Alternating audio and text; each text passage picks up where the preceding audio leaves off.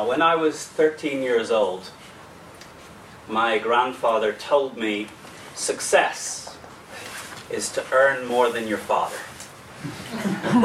so at the age of 13, I already had it clear what success means in life. And when you're 13 years old and a grey haired man turns and says this in a wise sounding way, you just take it.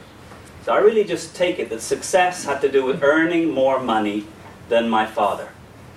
At the age of 21, I figured out how much my father earned. So the question was, is the inflation figure real or nominal in comparison?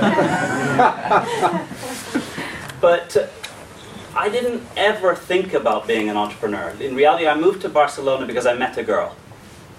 I moved to here because I met a girl. There was no grand scheme of I'm going to choose a place to live. I met a cute girl working in Chicago, and she was from Barcelona.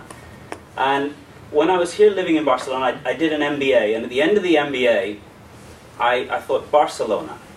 I could go back to work in consulting, Accenture, they'll hire me. I could take a job with a local company. I could take a job with a multinational that's based here. I had interviews with Sony, with HP. But at the end, I thought, no matter what company I join here, five, ten years, a couple of promotions, I'm going to go to Switzerland, or I'm going to go to London, or I'm going to go to Japan. The only way I can live in Barcelona and control where I live is if I am an entrepreneur. Although I, I now like Johan's definition, if I am the boss. I never thought of being an entrepreneur, but I, I think I did think about being a boss often as a kid. It did say I have three, I have a sister and two brothers. I'm the oldest, but I never got to be in charge. So maybe entrepreneurship is, is trying to undo that unfairness that uh, my parents never let me sit in the front of the car without having to share it with my sisters and brothers. Whereas being an entrepreneur is my way of being in charge. But around about 30, I changed my idea of what success is. Around about 30, my idea of success 30 million euros in the bank, age 42. And I was on my third business, uh, and I thought, you know, this is okay. I need to build four businesses. Each one is about a 10 time multiple of the previous one. With my fourth business, needs to be a 100 million IPO where I own about 30% of it. And I was on pretty good track for this. I had a, an aviation company, I sell private jets. And we built the third biggest fleet of private jets in Spain. We were, uh, there was people trying to buy us. About every two months I would receive an offer. I used to drive around Barcelona looking at big houses thinking, I could have that. Porsche Cayennes, I could have that, but I don't want it. And I lived from pretty much 30 to 35 watching as my company grew. I sold airplanes. 2006, 2007, I sold an airplane every six weeks. And watching someone sign a check for four, five, six million and hand it over to me. And I have to pretend that I know what I'm doing when I take this check. Usually, I, the first ever time someone signed a check for three million euros and passed it over to me, and I nodded as if I knew exactly what the process is. And I walked out of the room.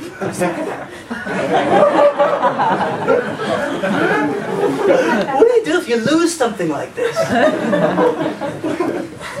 but it, was a highlight of, of those times. But uh, 2008, Lehman collapsed. Uh, about a month after Lehman collapsed, the financing for almost every aircraft we own suddenly completely changed. Uh, September 2009, we saw that revenues dropped from about a quarter of a million a month to 20,000 a month. By December, they were down at zero. There was no one flying private jet. I had about 45 employees directly and indirectly employed. We had 1.3 million cash in the bank and I watched as it just went down by 200,000 month after month after month. And so at the age of 35, I found myself hitting the point where I had to let everyone go from the company because I was then going to enter the criminal period where you cannot pay the social security of your employees. And uh, I would drive around Barcelona, I'd look at those big houses that I could have owned And I would think to myself, if only I'd taken the offer that I was given, if only I'd made a different decision, if only I'd laid those employees off nine months before when I knew, why, why wasn't I strong enough to take the decisions I knew I needed to make? And I found myself divorced.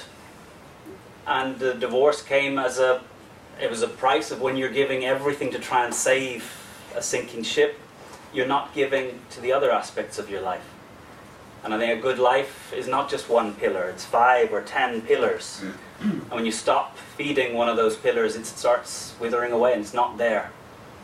So, 35 years old, I found that I was going bankrupt, I was alone, I was thinking day after day, what happened? Why have I done this? What did I do to deserve being here? And it, it was a year of very much feeling sorry for myself and asking questions that they're not very good questions. What have I done to deserve this? There's no answer, and even if there was an answer, it's about something in the past.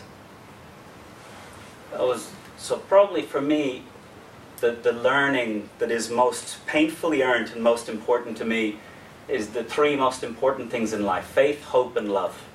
Faith Everything has happened for a reason. I may understand it or may not, but all that matters is that I accept that I'm right here. Any emotional baggage you carry into this room, any blame you hold from the past, any feeling that you should have done something different in the past is a burden. And as long as you carry it, it's stopping you being able to be here now.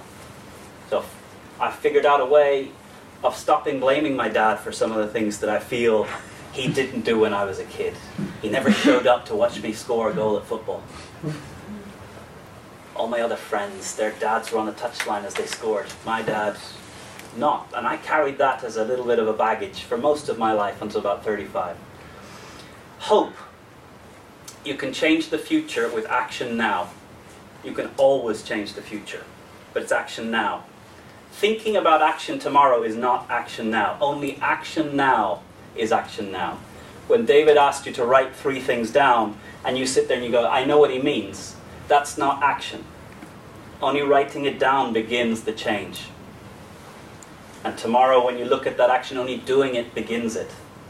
The only action changes the future. Thinking about action changes nothing. And the third, love. Love is that every question you ask yourself, the subject of that question cannot be yourself. What's my purpose? There's never an answer. What does my daughter need from me now? There's always an answer. What does my mother need from me now? There's always an answer. What does my girlfriend need from me now? I can always come up with an answer. Sometimes it's it's big and profound, but most of the time it's quite simple. Call her, a letter, a phone call. Travel there for Christmas. Faith, hope, and love. Faith everything that's happened has happened for some reason. You may or may not ever understand it, but you're here now. Hope, action now changes the future. No matter where you are, no matter how you feel, action now changes it. And love, stop asking any question that has you at the center. And that begins where customer service becomes more important. The more you serve, the more you get. The more you give, the more you get.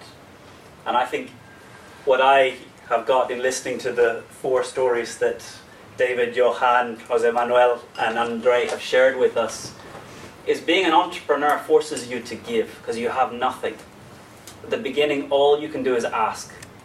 Because an entrepreneur to me is someone who has bigger ideas than the resources they have available. So if your ideas are bigger than your resources, the only way of getting somewhere is by asking other people for help. And I think entrepreneurship clarifies and cuts through in a way that few other things do because you're forced to go and ask and speak to your friends and speak to your family and ask them for help in a real way.